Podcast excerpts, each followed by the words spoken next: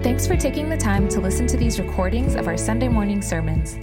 The Door Church is one church in two locations on mission to see lives restored with the gospel for God's glory, and we'd love to have you join us. To learn more about our gatherings in Lewisville and Argyle, Texas, visit our website at thedoorchurch.net. Now, let's worship God by opening His Word. We'll be in verses 1 through 10, Ephesians 2.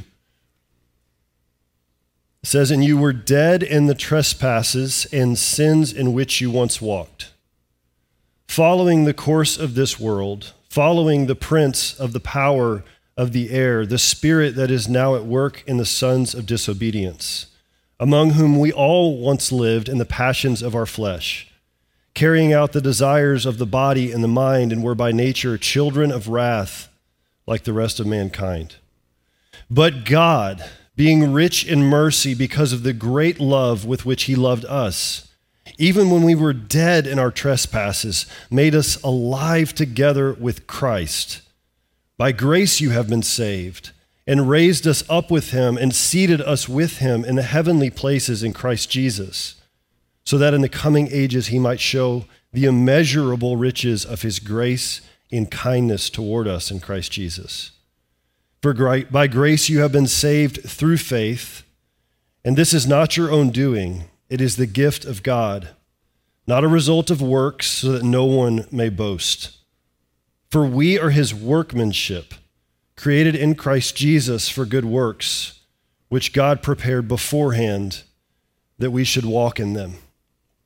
Would you pray with me?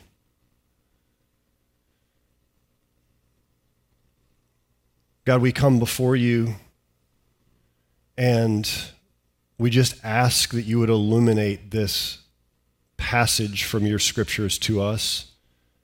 Um, Lord, I, am I'm, I'm just an ordinary man uh, with your extraordinary message in, in your book, and so I ask for your help um, to explain and to expound the, the beauty here.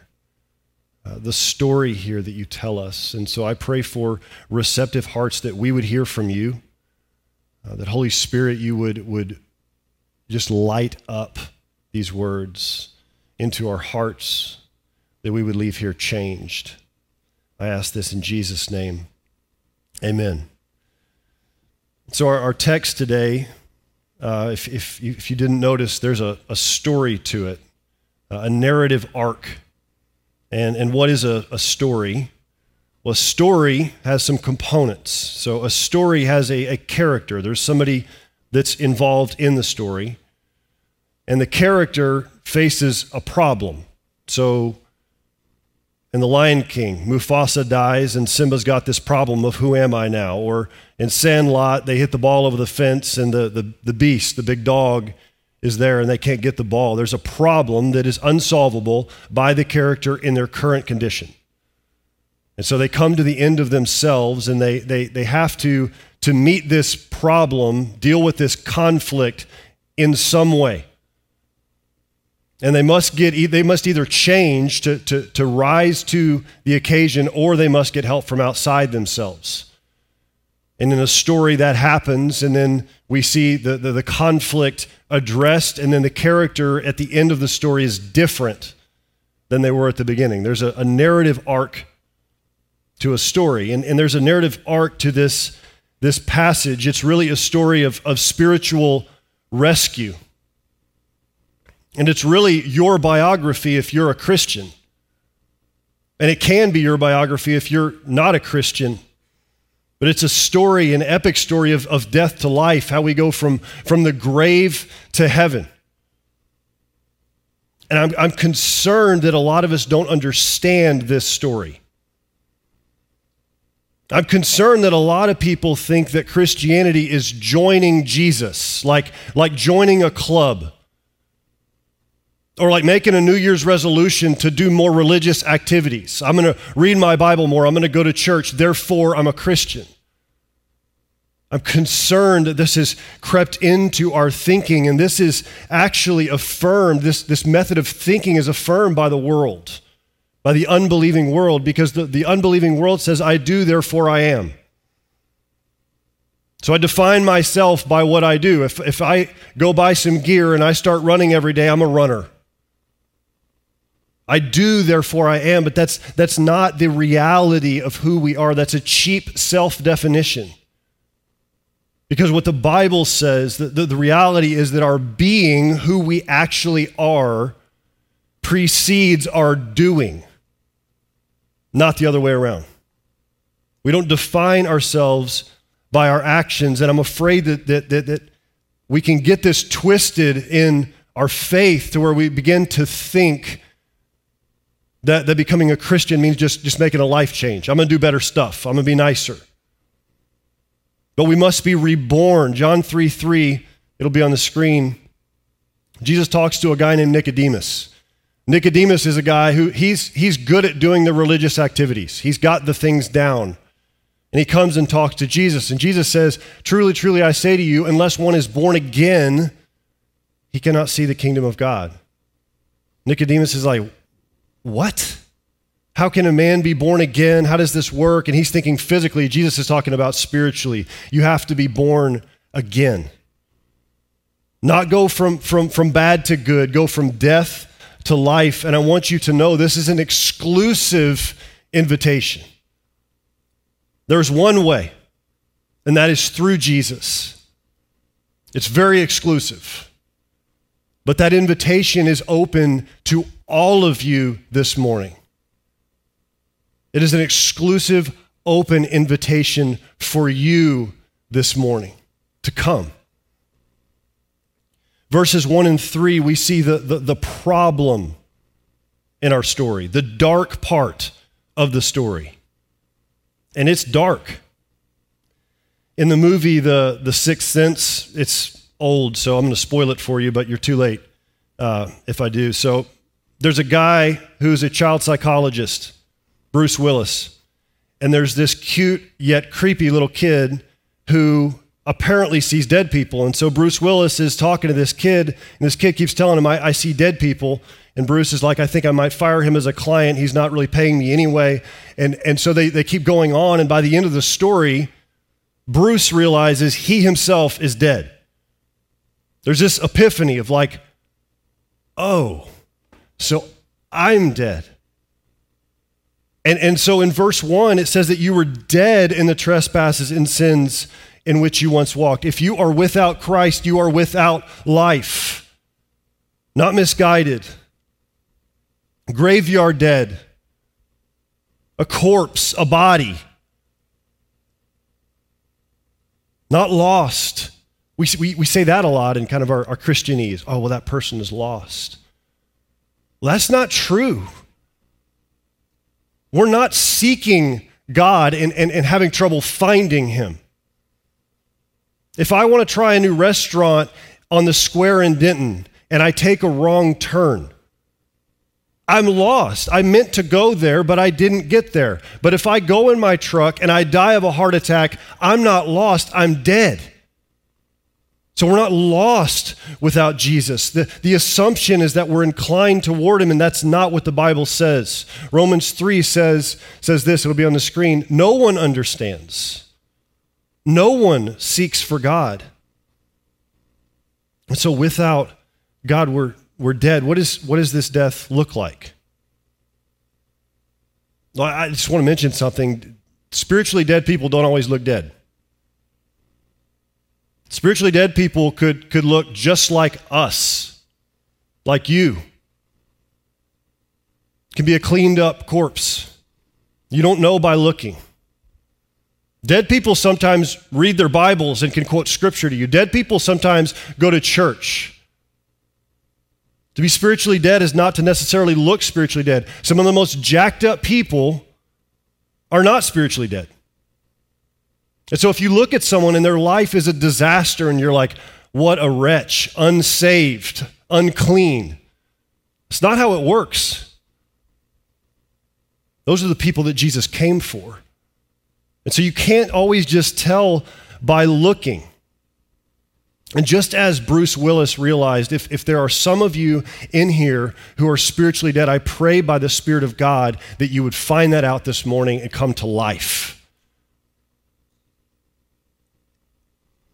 Verse 1 says that we're dead in the trespasses and sins. So that our sin is our corrupt nature, our disposition toward rebellion, our dark way of being. And we, we inherit this from birth, and we also choose this. So we can't just say, well, Adam and Eve are idiots, thanks for that, but it's, it's what we choose. We choose this rebellion. And a trespass, if someone trespasses on your property, if they jump your fence, they've crossed the line. What this text means is there's a line that God's law lays out, and all of us trespass. All of us. And so all of us have a sinful nature. All of us trespass. I, I, I, don't think you would disagree with me unless you're completely delusional, but, but some people remain dead in that condition. Verse 2 says, In which you once walked. So dead people do what dead people do. Not a desire for God, but a desire for self, a desire for experiences, affirmation, and power. So, experiences, I want something novel and fun that, that pleases me. I want affirmation. I want you to think well of me. And I want power because I want to keep this going. Experiences, affirmation, and power. And, and it's, it's really a DIY resurrection, DIY salvation, DIY blessing. That's what it means to, to walk in those sins and trespasses, following the course of this world. So, so spiritual corpses fit in with other corpses. Y'all ever seen Walking Dead or a zombie movie? The zombies aren't looking at each other like, hey man, your jaw is falling off. They're just walking around. They don't really care, just fit right in. Verse 3 says that by nature, a spiritually dead person is a children of wrath a spiritual corpse marches toward destruction. Satan is leading the march. It says the prince of the power of the air, and it is a march toward hell. It doesn't get any darker than this. And I know some of y'all are, are maybe just thinking, like, why did I come here? This is all hellfire and brimstone. I'm just telling you what the Bible says. And you have to understand this.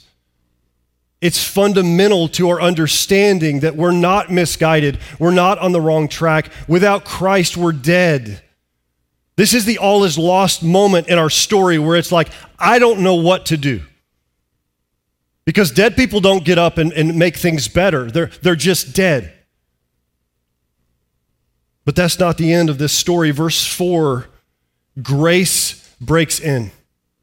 It says, but God.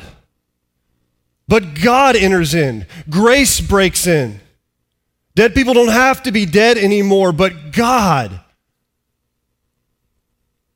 This is the story of the Bible. It's a story of human history. People are jacked up. If you read the Old Testament or just read your history book, you see just horrible things rebellion and rape and murder and idolatry and just all of these things. And, and in the Old Testament, the story of the Bible, we, we see all that happening and God is working the whole time. But you just see a rebellious people just rebelling over and over and over. And then at the end of Malachi, there's 400 years of dramatic pause. It's just quiet. There's 400 years. Dot, dot, dot. And then God breaks in. Jesus comes and he puts on flesh and he puts on bones and he comes to execute this great rescue plan to make dead people live. God says, You can't do it, but I can. And so the Father sends the Son, and the Son, by the power of the Spirit, comes and perfectly executes this rescue plan. Jesus came to die for sinners that sinners would not remain dead, but they would be alive in him. And this text is a personal application of this big story. It bears on you and on me. So, are you spiritually dead? Are you a, a clean cut corpse? Are you so ashamed at what you've done that you feel dead inside? Or are you so tired of living for yourself that, that you can't do it anymore? Are you tired of living on your own terms? Jesus calls you this morning to live. Live. Verses 1 through 3 are the darkest of dark. And verses 4 is the lightest of light. God doesn't roll his eyes at us, He doesn't just strike us dead. But he comes, and this is where the story changes. We were dead in our trespasses and sins, but God and now we can be alive together with Christ. We once walked according to the world, but God, and now we can walk according to his kingship. We once, once marched with Satan, but God, and now we can march according to him and, and in obedience to him. We once were a child of wrath, but God, we can be a child of promise. You can be a child of promise this morning. Do you see how different this is from joining Jesus? Or making a life change or turning over a new leaf. Do you see how different this is? That to be made alive together with Christ means we're a new person, a new creation. We've been reborn. The heart behind all of this is mercy. God is merciful. The heart behind his mercy is a great love. God is loving, and so he breaks in to save messed up people like me. And this is a love that, that existed before the foundation of the world. It's a prehistoric love. He didn't wait till we got better. You need to hear this. He's not going to have to, God doesn't wait on your behavior to save you. You don't have to clean yourself up and get better and sober up before God will love you. That's not what this says. It says, verse 5 while we were dead in our trespasses, still dead, God comes. You don't have to clean yourself up. And Jesus offers to take the blame for everything that you have ever done,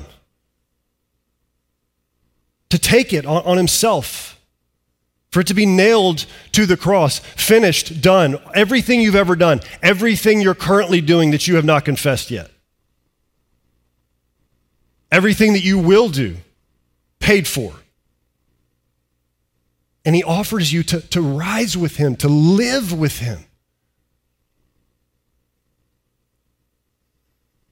Verses 5 through 7, we see this, the, it just gets better and better because through Christ, God makes us alive with Jesus and we receive all, we receive all the benefits of heavenly sonship and daughtership. Verse 5 we've been made alive together with Christ. What kind of life is this?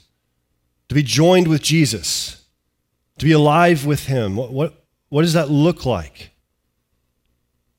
It's a meaningful life, a life with great purpose, a life with direction a life with mission. It's a life that, that, that's not fragile, that, that, that is eternal, it does not end. It's true life. Verse 6 says that he, he raised us up with him and seated us with him in the heavenly places. Now, I got to be honest with you, I don't fully grasp this. There is a beautiful mystery here that I can't just perfectly explain to you to be seated with Christ in the heavenly places. How beautiful is that? How unsearchable is that? That in some sense, uh, Brad Larson was raised with Jesus when he rose from the grave and is seated at the right hand of the Father, united in his exaltation. What I do know is that at the right hand of God, Jesus, there's great power with him. And so through Christ, there's great power working in me and through me. And if you are in Christ, same. To be seated with him Be exalted with him. You have great power running in and through you, the power of Christ. And he's not done yet. He's not done yet. So, so my mom is the, the Tom Brady of giving gifts. I mean, like legit, legit. It is her love language, her gift language. It's, it's what she does. And so every time we go to Houston to see my family, there's a little curated thing of gifts. One Christmas, she gave us umbrellas. Okay, thanks, mom. And so we open the thing, and there's money hanging from the umbrella. Like she, it's, it's lavish. Mom is generous.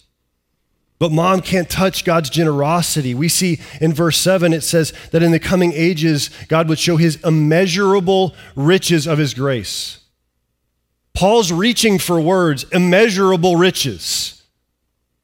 How do you even put this into words? The riches of God. Because we understand, you, you can this morning understand enough of God's grace, enough of the riches to sing the song Amazing Grace over and over and over again. It is amazing, transforming, but you're not done experiencing it yet. In the coming ages, God is going to continue to show his children his greatness, his kindness, his love, and he's going to lavish and lavish. It's like your palate expands to where there's new flavors. His grace is unendingly pleasurable. And if you gave my mom a skrillion dollars, she would run out of ideas to give. God's never going to run out of ideas to give to you.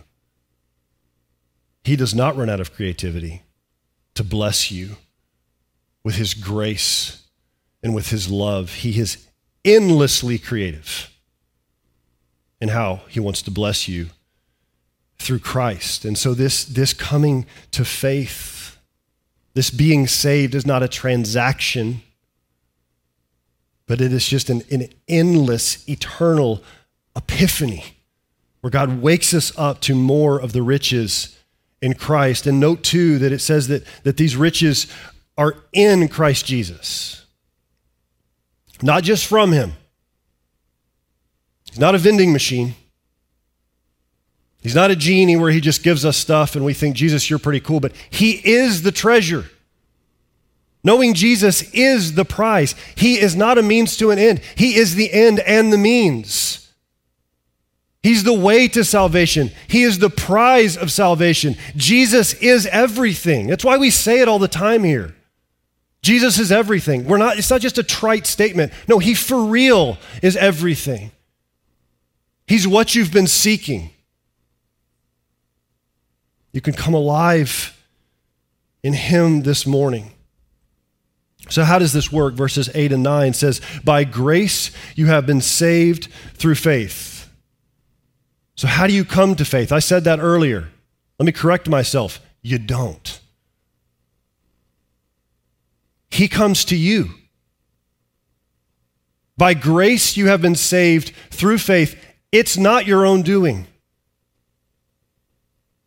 Dead people don't take this on themselves, it is grace through faith. Faith is a gift of God.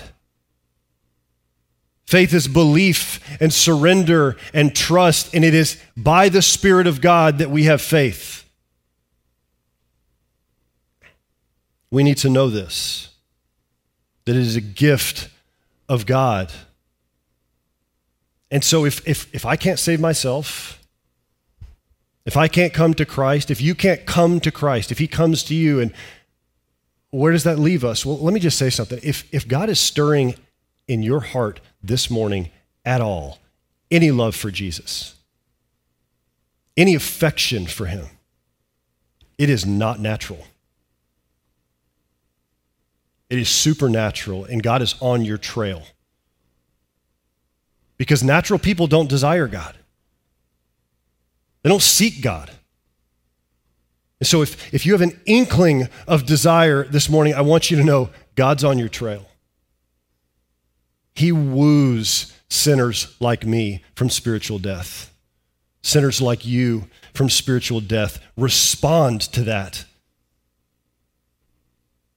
It's not a delusion, but the God of the universe is on your trail. Verse 10 When we're made alive together with Christ, we, there's a new walk that we have. It's not a walk of swagger, it's a walk of mission. It says we're his workmanship created in Christ Jesus for good works, which God prepared beforehand that we should walk in them. There's, there's a bunch of sermons that, that deserve to be preached on this verse right here. But what we need to know, Steve alluded to this, that, that we are God's art project, his craftsmanship, his handiwork.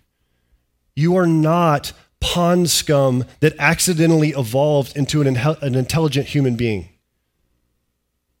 but you're the craftsmanship of God Himself. And we're made for good works. And, and, and these works, you've got to get this order right. They are the fruit of salvation, they are not the root. They come from salvation. This happens to Christians. Years ago, I, I, I, thought these good works really, for me, meant a, a, a public disposition of good works. And so I wrote a, a couple of books that you've never read. Praise God.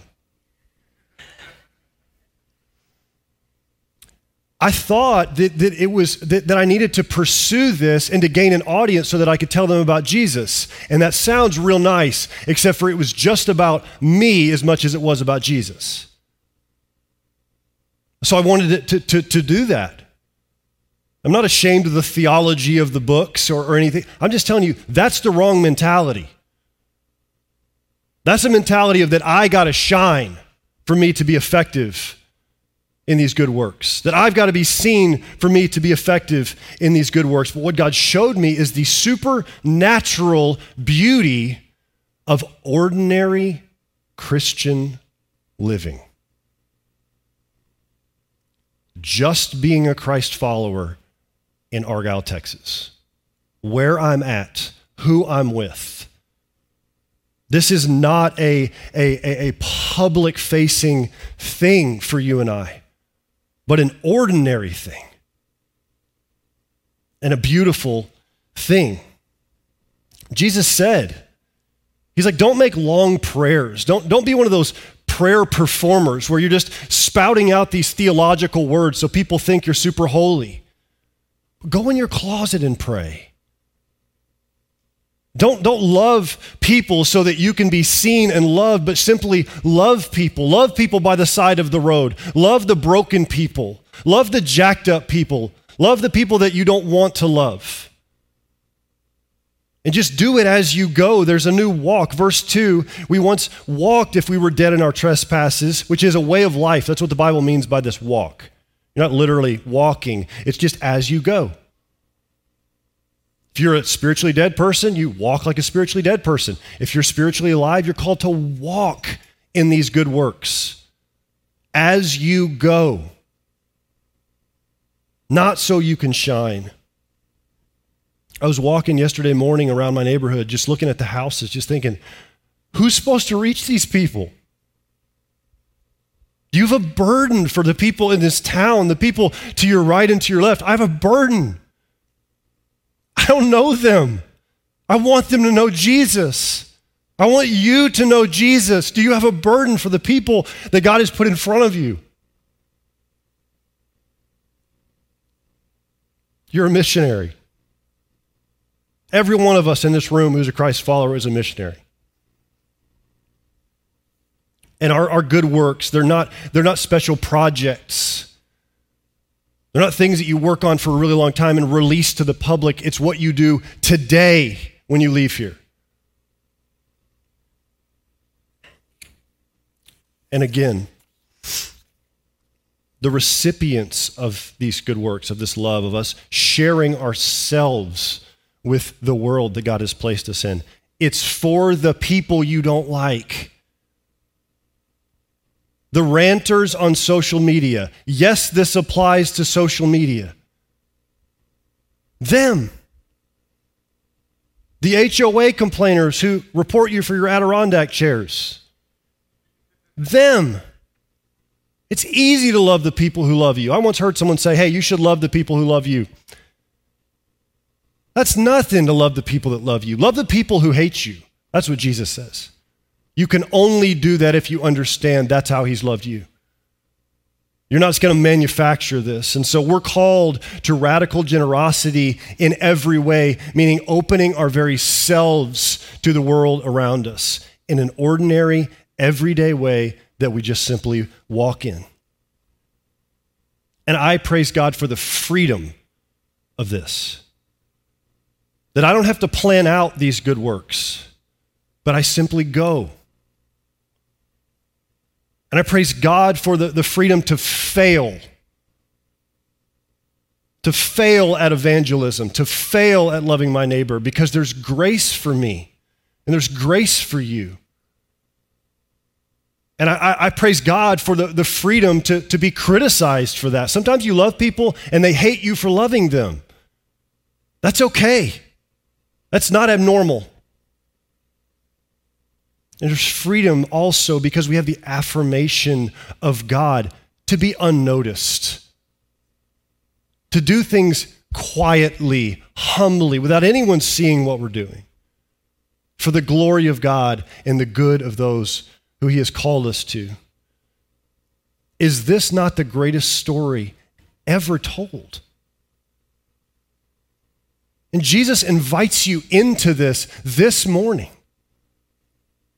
I just want to read a, a, few different verses that, that is really an invitation to you. So, John 5, Jesus says, Truly, truly, I say to you, an hour is coming and is now here, church family, when the dead will hear the voice of the Son of God, and those who hear will live. Dead people can be made alive in Christ. Matthew 11, the tender invitation of Jesus Come to me, all who labor and are heavy laden, and I will give you rest. Take my yoke upon you and learn from me, for I am gentle and lowly in heart, and you will find rest for your souls. For my yoke is easy and my burden is light. Jesus says, Come. Revelation 22 says the Spirit, the Holy Spirit, and the bride, which is the church, Jesus is explaining this. The Spirit and the bride say, Come. Let the one who hears say, Come. And let the one who is thirsty come. Let the one who desires take the water of life without price. So I invite you this morning to respond to this. If this is the first time you're hearing this, the first time this, this has been offered to you, the invitation, Jesus says, Come. Come.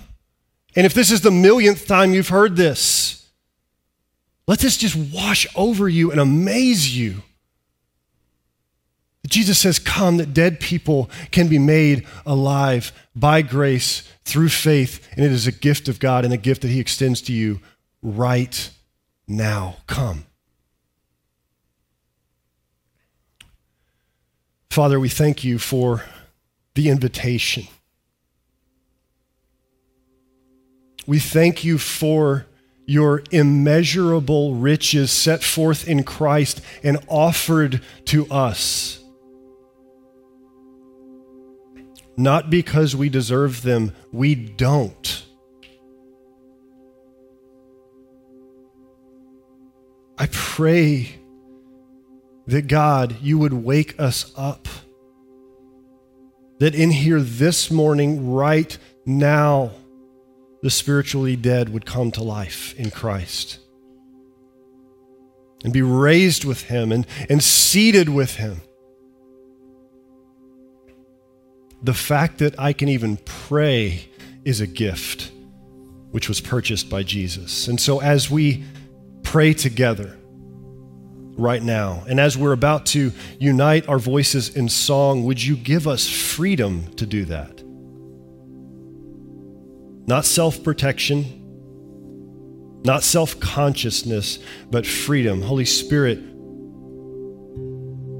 Light up our eyes to see what we need to see to taste the immeasurable riches in Christ. Amen.